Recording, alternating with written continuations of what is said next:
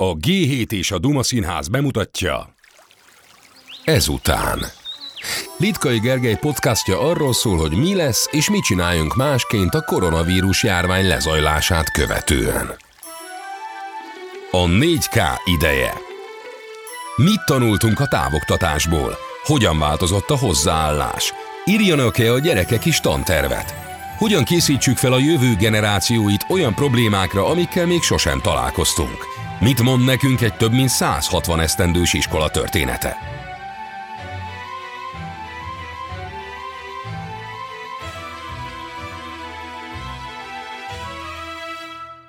Egykori ötvös diákként arra vagyok a legbüszkébb, hogy 25 évvel az érettségi után sem veszek el a gyerek digitális tananyagaiban, és ami igazi elégedettséggel tölt el, hogy még érdekel is, amit tanul. Ennek ellenére úgy érzem, hogy a 25 évvel ezelőtti oktatási rendszer nem volt alkalmas arra, hogy felkészítsen a 2000-es évekre, és ami elkeserítő, hogy ez azóta sem igazán változott.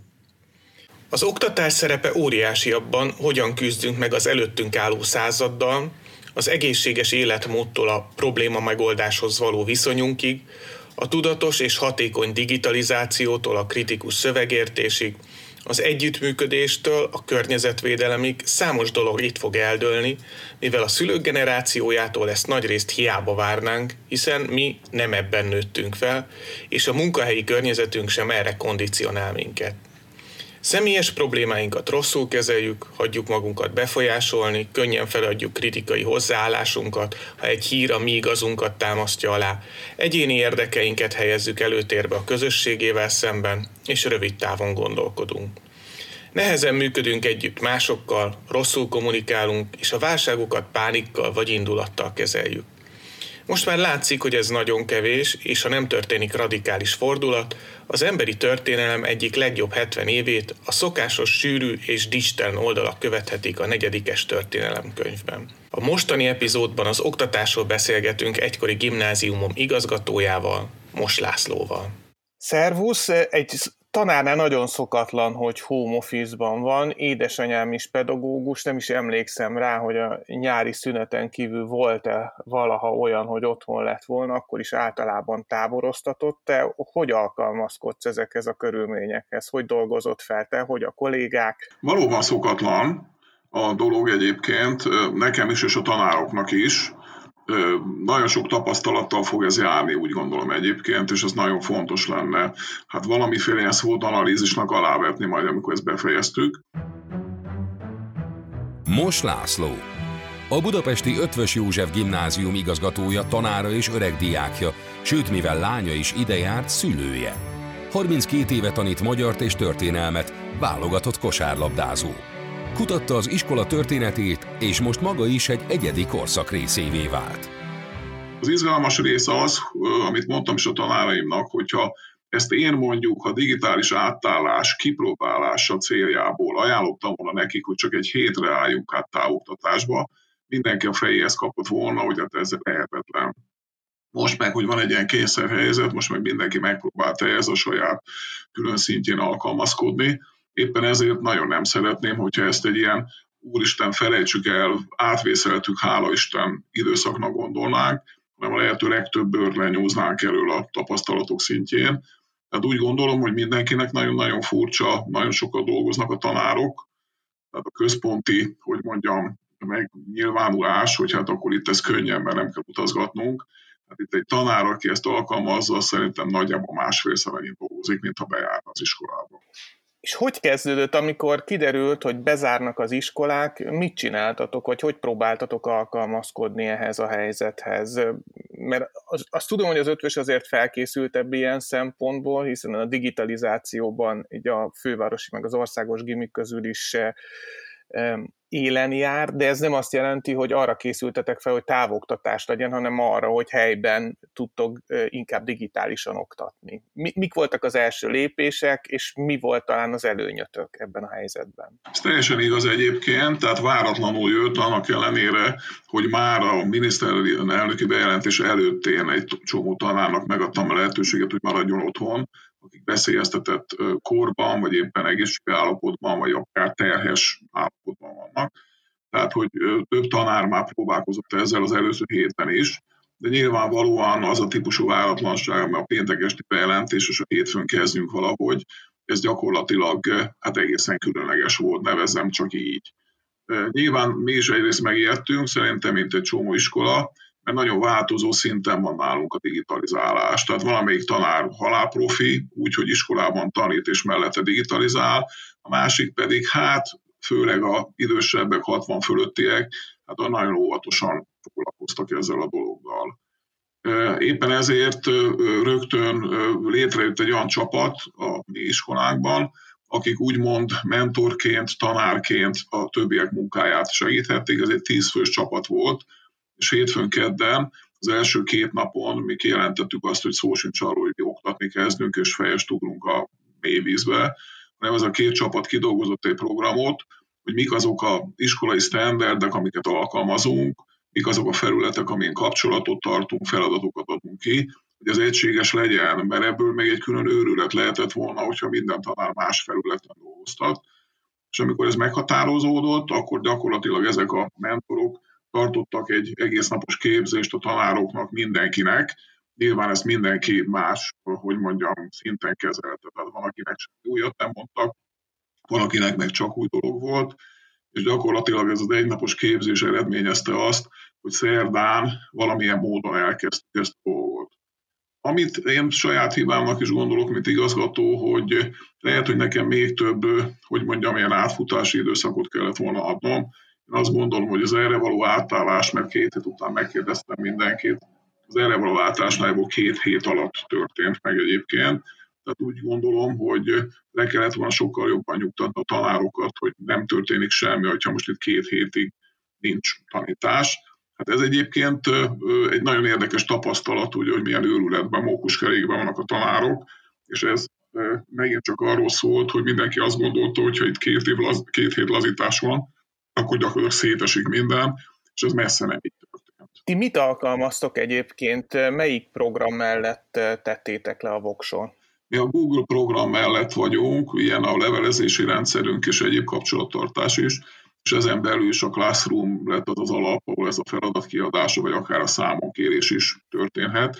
Természetesen a tanárok, amit korábban alkalmaztak, azt nem kellett teljesen feladni, de ez volt az az alap, amire mi megpróbáltunk támaszkodni. És mi a tapasztalat, hogy mennyire hatékony a távoktatás, mi hiányzik belőle, és mire lehet ezt majd használni a jövőben?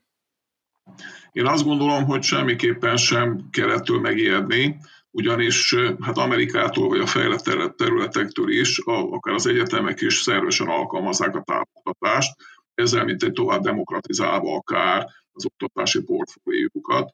Múltkor láttam erről akár a Harvard kapcsán is egy riportot, egy nagyon híres professzor mondta, hogy gyakorlatilag a hagyományos oktatási formában egy 300 fős előadóban tartja az óráit, és amikor kinyitottak bizonyos különböző témákban fakultációkat, fölvehető dolgokat, 170 ezer ember kapcsolódott rá erre a történetre. Tehát gyakorlatilag az, hogy távoktatás az önmagában nem feltétlenül gondolom az, hogy rossz.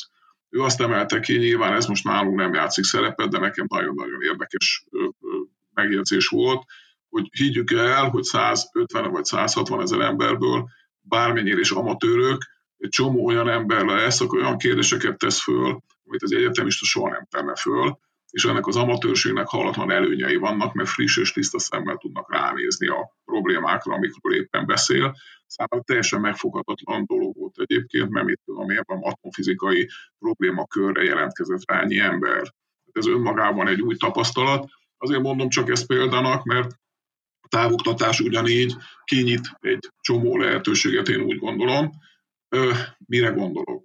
Az egyik az, hogy a tanárok alapvető álláspontja az, ugye, és ez a régi oktatás szerves része, tehát itt a távoktatás egyfajta modernizációs lehetőséget is ad talán. A tanároknak az elképzelése, hogy csak az az igazi óra, amikor ők is ott vannak, meg ott vannak a gyerekek is. Én úgy gondolom, látatlanba, látván akár a saját tanítványom fejét néha, tehát ez messze nem így van. Tehát az, hogy gyerekek ott vannak órán, az még nem jelenti azt, hogy ők együtt vannak velem, hanem esetleg megpróbálják átvészelni valahogy az órát becsülettel megtanulva természetesen az anyagot. Tehát én azt gondolom, hogy a ő oktatásának az egyik nagyon fontos szempontja, hogy a tanárok ezt megpróbálják elengedni. Tehát elengedni azt, hogy állandóan kontrollálják a gyerekeket, mert itt gyakorlatilag pont arról van szó, hogy egy csomó szabadságot adnak a gyerekeknek, egy csomó dolgot a gyereknek kell eldönteni, hogy ő mit csinál, és mikor csinálja. Nem, ami a gyerekeknek is előny egyébként, és ezt is tapasztaltuk, és most is látjuk egyébként, hogy az órakeretekben való gondolkodás nagyon sok gyereknek egy olyan, hogy mondjam, kellemes vagy kellemetlen kényszer, ami ritmust ad az életének. Itt például ezek a ritmusok, ezek nagyon könnyen kiesnek, tehát ugye ez a klasszikus a pizsamában vagyok egész nap című szituáció, azzal együtt, hogy volt hat órám. Tehát ennek az effektusnak a megtanulása, a kezelése. Tehát egy sokkal nagyobb önállóságot adna a gyerekeknek. A tanároknak pedig megmutathatná azt, hogy el lehet engedni nyugodtan a gyerekek kezét. Nagyon-nagyon komoly és nagyon pozitív tapasztalataink vannak a gyerekeink esetében. Tehát azok a félelmek, ugye, hogy úristen, messze vannak. Úristen, ki van kapcsolva a kamera, mit csinálhat a gyerek, amíg én órát tartok neki. Gyakorlatilag ez nem járt semmiféle, mondjuk így, hogy teljesítmény visszaeséssel. Most írtunk próbárértségét a gyerekekkel, a végzőseinkkel, és ez ott is bebizonyítódott. Tehát én hallatlan nagy lehetőségeket látok a távoktatásban, hogy föl lehetne mérni esetleg, hogy az az óraszám terhelése, ami az iskolában van, az hogy csökkenthető akár a távoktatással is, tehát magyarul van óra, de nem kell bejönni az iskolába. Nulladik óráknál különösen érdekes kérdés. Nekem a távoktatással kapcsolatban két ellenvetésem van egyébként. Az egyik, az egy kutatás eredménye, hogy az olyan távoktatási rendszereknél, amik önkéntesek, amit említettél te is, hogy be lehet jelentkezni mondjuk a Harvardon egy órára, azoknál nagyon nagy a lemorzsolódás. Tehát azok az online kurzusok, amik bármilyen témakörben vannak, van, ahol a 90%-ot is eléri. Ez egy nyilván nagyon fontos a számonkérés, amire majd szerintem vissza is fogunk térni. Másik pedig egy szintén adatelemzésre épülő ellenvetés, hogy azok a gyerekek, akik mondjuk az ötvösbe, fazekasba, vagy ebbe a top 10-15 középfokú oktatási intézménybe járnak, azért elkötelezettek a tanulás mellett. Céljaik vannak, motiváltak, jobb a családi hátterük. És így tulajdonképpen, ahogy ez a kutatás is alátámasztotta, mindegy, hogy hova járnak ezek a gyerekek, és a felsőoktatás esetében is így van, a későbbi életpályuk során ugyanolyan sikeresek lesznek. És ez egyben azt is mondja, hogy akinek rosszabb a háttere, nem ennyire motivált, más kultúrát hoz otthonról, ott nem biztos, hogy ezek a módszerek így és ilyen jól működnek, hanem lehet, hogy egy sokkal nagyobb leszakadást eredményeznek. Tehát a kérdésem, hogy okozhat-e ez leszakadást olyan iskolákban, ahol rosszabb a, a hozzáállás, rosszabb a háttér, illetve a számonkérés hogy optimális távoktatás esetében mit gondol? Teljesen igazad van, lehet, hogy félreérthetően fogalmaztam. Tehát szó sincs arról, hogy át kéne állni távoktatásra. Én arra gondoltam csak, tehát a klasszikus távoktatás mondjuk Ausztráliában, ahol a tanár és a diák között van több ezer kilométer távolság, és a diákok tulajdonképpen az egész iskolai életüket távoktatásban élik, meg az egy egészen más. Ez egy halálosan pontosan kitalált rendszer, amit folyamatosan fejlesztenek. Itt nyilvánvaló, én nagyon remélem, hogy nem kell ilyenre átállni senkinek, sem más iskolának. Itt egyfajta ilyen vegyes mix, kombó, vagy nem tudom milyen rendszer alakulatnak ki, hogy bizonyos dolgokat érdemes lenne esetleg távolodásba kihelyezni. Ez az egyik. Akár konkrétan mondok egy példát, ami nem az oktatásról szól, hanem mondjuk így az értekezlet tartásról. Tehát amit én tapasztalok például, hogy a távok, táv értekezletek esetében szemben az élő értekezletekkel, ahol minden tanár nyomja a saját dolgait, sokkal, de sokkal fegyelmezettebbek, és éppen ezért sokkal hatékonyabbak ezek az értekezletek. Jó, ez csak egy elem. Ugyanígy, amit a tanárok észrevettek, a csomó gyerek távoktatásban simán megszólal, aki az órán nem szólalt meg. Tehát egy klasszikus órán azért, ha emlékszel is, hogy ötvösös voltál, a tanár mondjuk nálunk is 5-6-8 gyereket mozgat, Egyébként haladni kell az anyaggal, a többiek meg békésen szundikálnak, mondjuk így akár napi 6 órán keresztül is. Itt ebben a távoktatásban sokkal inkább hajlandók például a csendesebbek megszólalni, ez rendkívül izgalmas dolog, ezt a tanárok is mondták. Sokkal differenciáltabbak a adott feladatok például. A gyerekek sokkal inkább tudnak válogatni ezek között, tehát bármennyire furcsa is, sokkal aktívabbak a gyerekek, mint a hagyományos oktatási formában. Hát ez azért mondom, ez csak egy lehetőség, ez mindenképpen pozitív, tehát Isten ments, hogy a kémiát elnézést figyelmen kívül, hogy áteljünk ilyen távoktatásra. Tehát ez szummában az emberi kapcsolatok tekintetében nyilván előse kerül a dolog. Jó, tehát én csak erre próbálnám fölülni a figyelmet, hogy meg kell, kell keresni, vagy érdemes megkeresni azokat a felületeket, ahol ez a táv történet, ez ténylegesen hatékonyan működik. Mert azt gondolom, és nyilván most erről sokkal hosszabban lehet beszélni, valószínűleg nincs időnk erre, hogy az élő kapcsolat az rendkívül fontos, de akkor fontos az élő kapcsolat, amikor az tényleg a leghatékonyabb.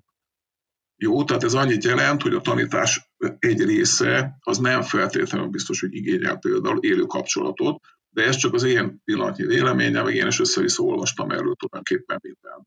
Csak egy kiegészítő kérdés, hogy én se arra gondolok, hogy hosszú távon majd milyen jó lenne a távoktatás, hanem inkább erre az időszakra, hogy ez is inkább a, az élenjárók és a lemaradók között a, a jobb módúak és a jobb háttérből származók és a rosszabb hátterűek között nem csökkenti, hanem növeli ezt a szakadékot. Ez így van, vagy, vagy ahogy Madonna mondta a fürdőkádban, ez inkább ilyen kiegyenlítőként hat ez a vírus? Én összetettel látom ezt mind a két oldalt. Tehát egyrészt teljesen igazat adok neked, sajnos, és az valószínűleg minden országban így van egyébként, tehát ne legyenek illúzióink, hogy bizonyos gyerekek előnyben vannak más gyerekekkel szemben, és az az előnyt maximálisan csak korlátozni lehet, teljesen kiegyenlíteni nem. A tömegoktatás és az elitoktatás a szónak teljesen pozitív értelmében Magyarországon is teljesen különbözik, de szerintem ez Angliában, Franciaországban, Spanyolországban, Németországban is így van. Ne legyenek illúzióink egyébként.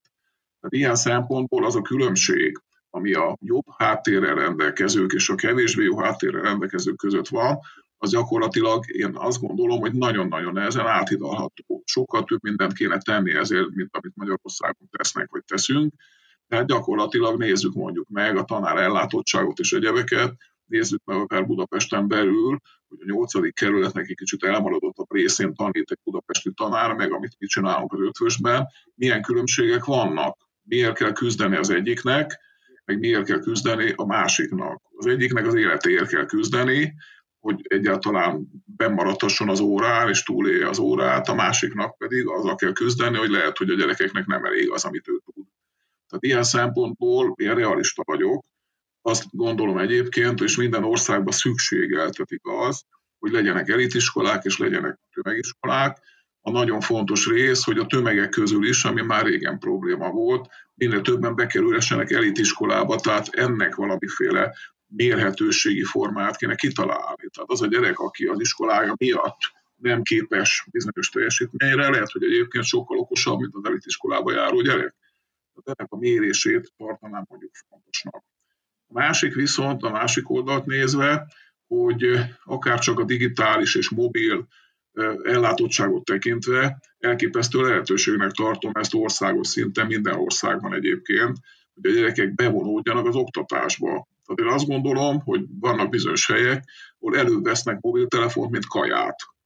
Tehát a gyerekeknek akár, vagy a felnőtteknek a mobiltelefonnal való ellátottsága, az egy halatlan kincs.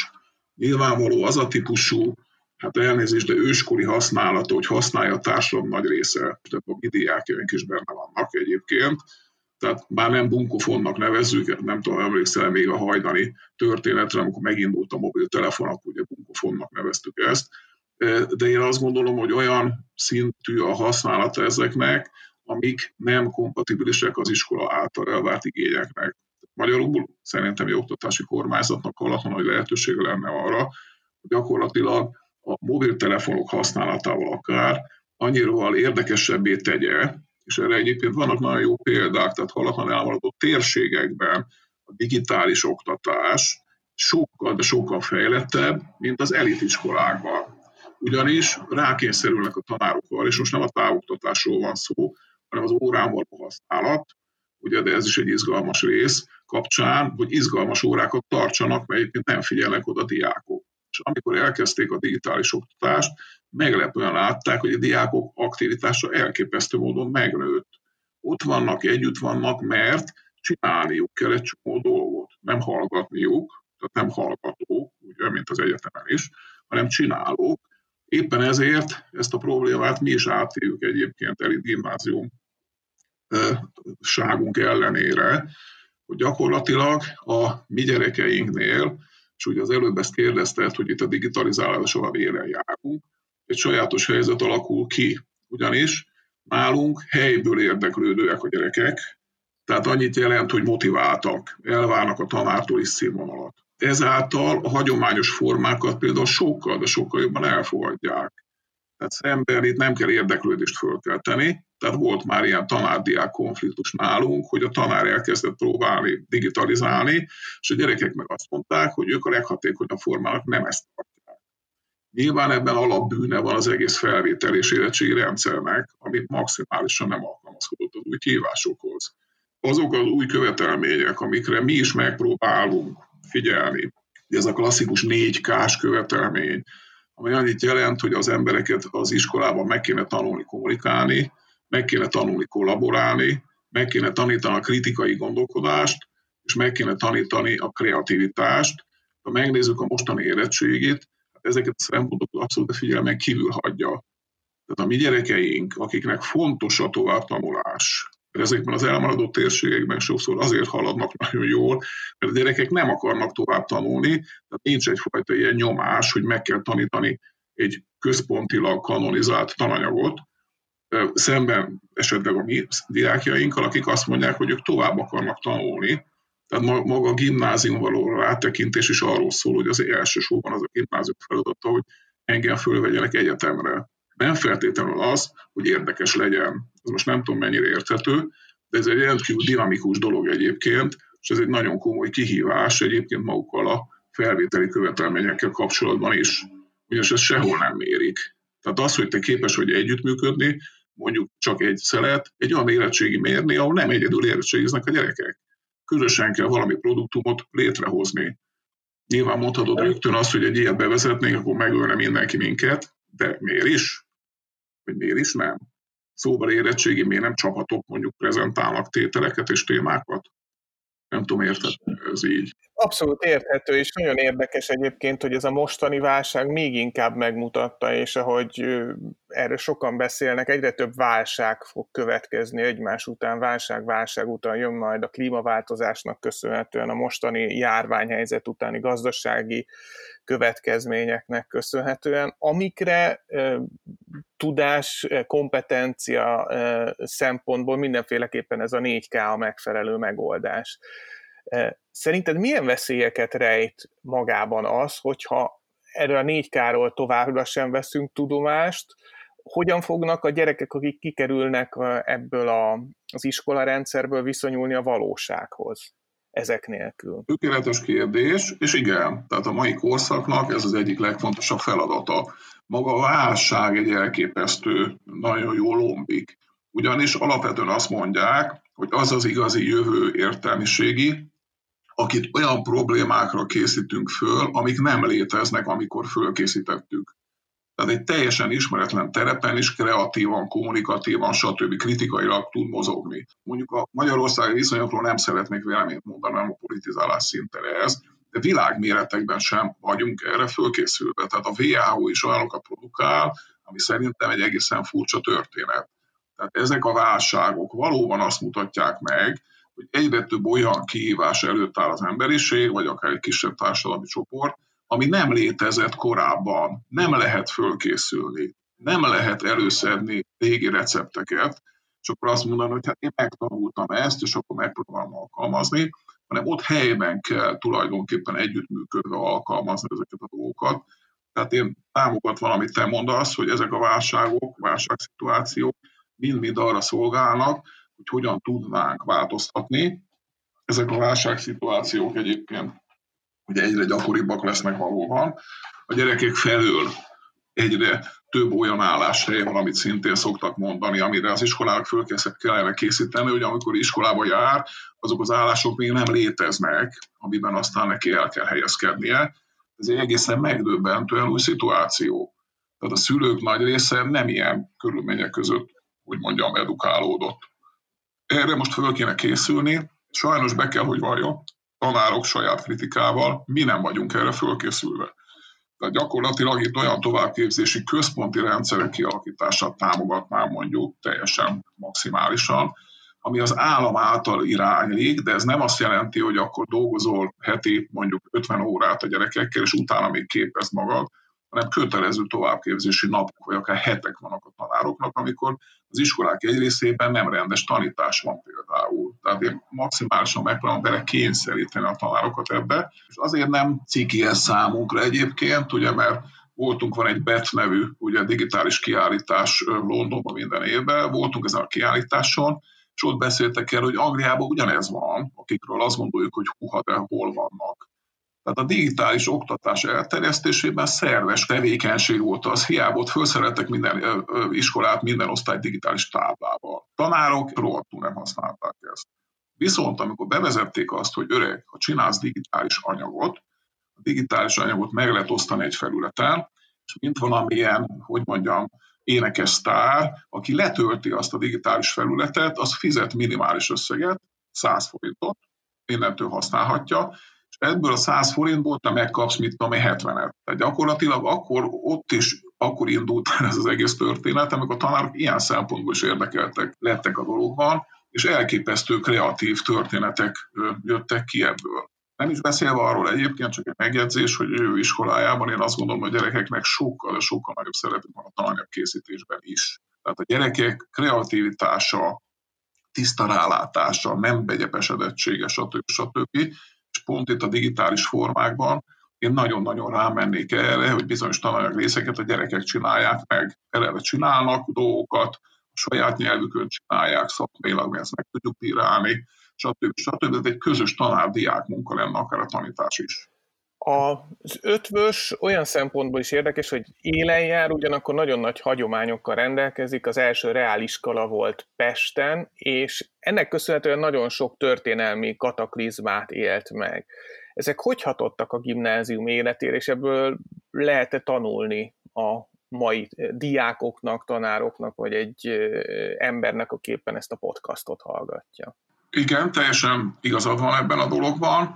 Tehát egyrészt, hogy reáliskolaként kezdtünk, 165 évvel ezelőtt, ugye, és mondom az elő, tehát mi a hagyományokra mindig szeretnénk építeni. Mi. Tehát mi úgy gondoljuk egyébként, hogy jó, ha egy fiatal ember fejébe belekapcsolódik az a gondolat, hogy jó-jó, hogy itt minden nap más, és minden nap új, és stb. De a hagyományok azok, az, amik nagyjából kialakítják akár egy embernek a saját fejlődését is, saját diákomnak, jajnak is szoktam mondani, hogy elképzelhető, elképzelhetetlen az, hogy te egyik napra a másikra megváltoz. Neked van egy élethagyomány, 16-18 év alatt kialakult valami, te olyan vagy. Változtatni akarsz, ez sokkal lassabb. Ez tehát az egyik. A másik, ami nagy mázlink egyébként, azért merem mondani, mert én iskola történettel is sokat foglalkoztam, hogy a reáliskolasságunk, ami akkor úgy tűnt, hogy hátrány, az 1855-ben, ez sokkal modernebb szemléletet eredményezett az iskolában. Tehát már az első tanterbe kimondták azt, mert mai napig követendő, hogy a diákokat nem magolásra kell nevelni, hanem gondolkodásra. 1856-ban ez volt a tanterve első mondata. Ez a mai napig érvényes. Ugyanígy szemben a gimnáziummal rögtön nem latint és ógörögöt kellett tanulni, hanem gyakorlatilag franciát és angolt. Tehát rögtön modern élő nyelvekkel találkoztak a gyerekek benne volt egészen a dologban az is, hogy nagyon gyakran munkára nevelés és egyebek, tehát a gyakorlatiasság ez egy alapvető szempont volt, tehát nagyon jól indultunk. És gyakorlatilag ezt próbáljuk mi egyébként továbbírni. De a ötödik évünkben egyébként volt egy ilyen kataklizma, ugye 1860-61, mindenféle ö, osztrák válság van és egyebek, szolfelénai háború, stb és előkerült rögtön, hogy a német nyelvű iskolából legyen magyar nyelvű. Ezt én iskolai szinten, ez egy hatalmas eseménynek gondolom. Mindenféle buli volt ezzel kapcsolatban, tehát tüntettek, bedobálták a reáltalodai utcai ablakokat, stb. stb. Voltak látványos elemei is egyébként. Itt a, akkori gondok kinyitogatta az ablakokat, és gyertyát rakott, hogy ne dobáljátok az ablakokat, mert teljesen értelmetlen. És itt váltunk például magyar nyelvűvé, úgy, hogy a gyerekeknek a döntő része német nyelvű volt. Tehát ez egy történelmi csoda, de nem akarok ebbe belebonyolódni. És a németek is megszavazták azt, hogy magyar nyelvű legyen az oktatás. A tanárok nagy része német nyelven oktatott korábban. Tehát például egy ilyen.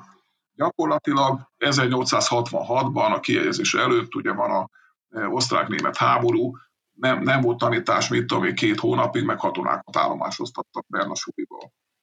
Első világháború, nagyon sok tanár és diák vonult be, tehát majdnem 300 diákunkat sorozták be, és jöttek a hírek, hogy gyakorlatilag elkezdte egy osztály mondjuk X fővel, és a befejezés, mivel a háborúban meghaltak, X mínusz ennyi fő. Elképzelhetetlen lenne ma egy ilyen történet, és ezt simán akkor vették ezt az akadályt. Szétestek a családok, gyerekek szintén halottak miatt, a gyerekek nagy része szállásadónál volt, teljesen elszabadultak, tehát azért mondom, hogy ez, ez is érdekes. 18-19-ben katonaságot megint beszállásolják hozzánk a forradalmak alatt egyébként. Tanácsköztársaság alatt nincs tanítás, nagyon sokan radikalizálódnak. Itt jelenik meg egyébként egy pandémia megint csak, hogy ekkor a spanyol nátha is. Hála Istennek ez nem érintette az iskolát annyira egyébként, tehát voltak hiányzók, de az a világméretű terület, amit okozott például nem érintette. Jó, második világháború, gyakorlatilag a diákok katonai kiképzése belekerül a tanterve, vannak konvédelmi ismeretek. A leglátványosabb kataklizma, hogyha ennek lehet nevezni, hogy a 44-es őszi érettségén az érettségi bizottság melletti termet érte bombatalálat. Ezt mindig el is szoktam mondani a mostani érettségizőknek is, hogy gyerekek ne aggódjatok, volt ennél nehezebb érettség. Jó, tehát amikor, és ugye le is omlott az iskolának ez a negyedik szárnya, tehát ugye ebbe gondoljunk bele. Nagyon érdekes volt mondjuk, nagyon sok zsidó származású tanulónk van, éppen ezzel a reáliskolaság miatt, például a zsidó törvények megjelenése. Az osztályokban mondjuk egyharmad a zsidó származású volt. Erről személyes egyébként van egy öreg diákunk, 101 éves ide járt ebben az időszakban. Ő mesélt egyébként, hogy a zsidó törvények ki, hogy mondjam, kihirdetése, hogy történt, gyakorlatilag a testnevelő tanár volt megbízva, bementek a testnevelési órára, a gyerekek, a tanár fölolvasta, mit a gyakorlat, bemelegítés, stb. A tanár azt mondja, most jelentek meg a zsidó rendeletek, fölolvasta a rendeletet, na folytassuk tovább játékkal. Tehát gyakorlatilag nem megpróbáltuk túlélni iskolán belül tulajdonképpen a zsidó rendeletet, és ez hatalmas nagy kihívás volt tulajdonképpen. Ilyesmi. 50-es évek, szintén érintett minket, hát a kataklizmának lehet hívni az 50-es éveket, itt is teljesen átpolitizált iskola van, nagyon könnyű fegyelmi kizárásokkal. Tehát azért mondom, hogy itt élte az iskola, hogy mondjam, az 56-ban Antal József, későbbi miniszterelnök volt nálunk, a forradalmi bizottság vezetője, el is távolították az iskolából, átment a Tódi gimnáziumba, kicserélték, úgymond. Jó, de például az új igazgató, a Donászi, az maximálisan mindent megtette az ő minél kevesebb következménye 56-nak, mert nagyon sok diák benne volt az 56-os eseményekben. Nyilván sokan balhéból, sokan meg azért, mert egyetértettek ezzel a történettel.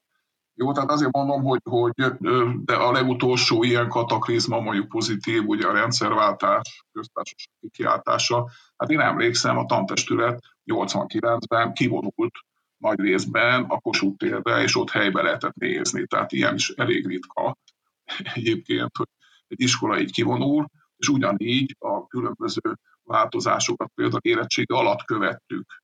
Tehát ugye a újra temetés, meg stb. Tehát olyan érettségi volt, hogy gyakorlatilag leállt az érettségi, és mindenki meghallgatta mondjuk a, a, a, a, a hősök terés beszédeket.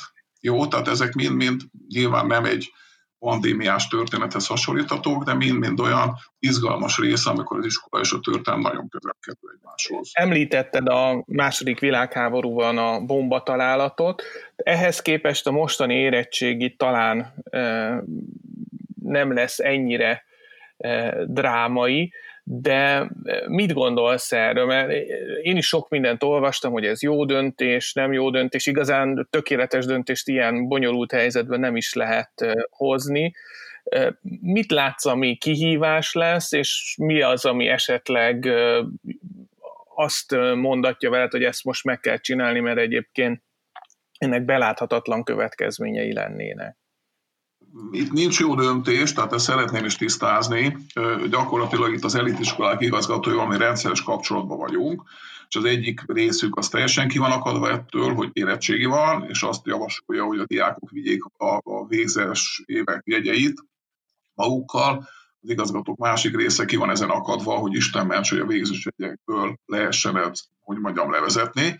Tehát azért mondom, itt is ellentétes dolgok vannak. Nekem a legnagyobb problémám, és a gyerekek lelki életét is látva, maga az, az állami kommunikáció, ami nyilvánvaló baromi nehéz döntéseket kell hozni az államnak. Tehát mondom, hogy nem szerencsés azt mondani, hogy negyedikén kezdődik az érettség, és harmadikán van a tetőpontja a járványnak. Gyakorlatilag a gyerekek szerintem jóval kevésbé félnek a járványtól. Ez egy kicsit gondot is okoz nekünk, mert elég komoly biztonsági intézkedéseket próbálunk bevezetni.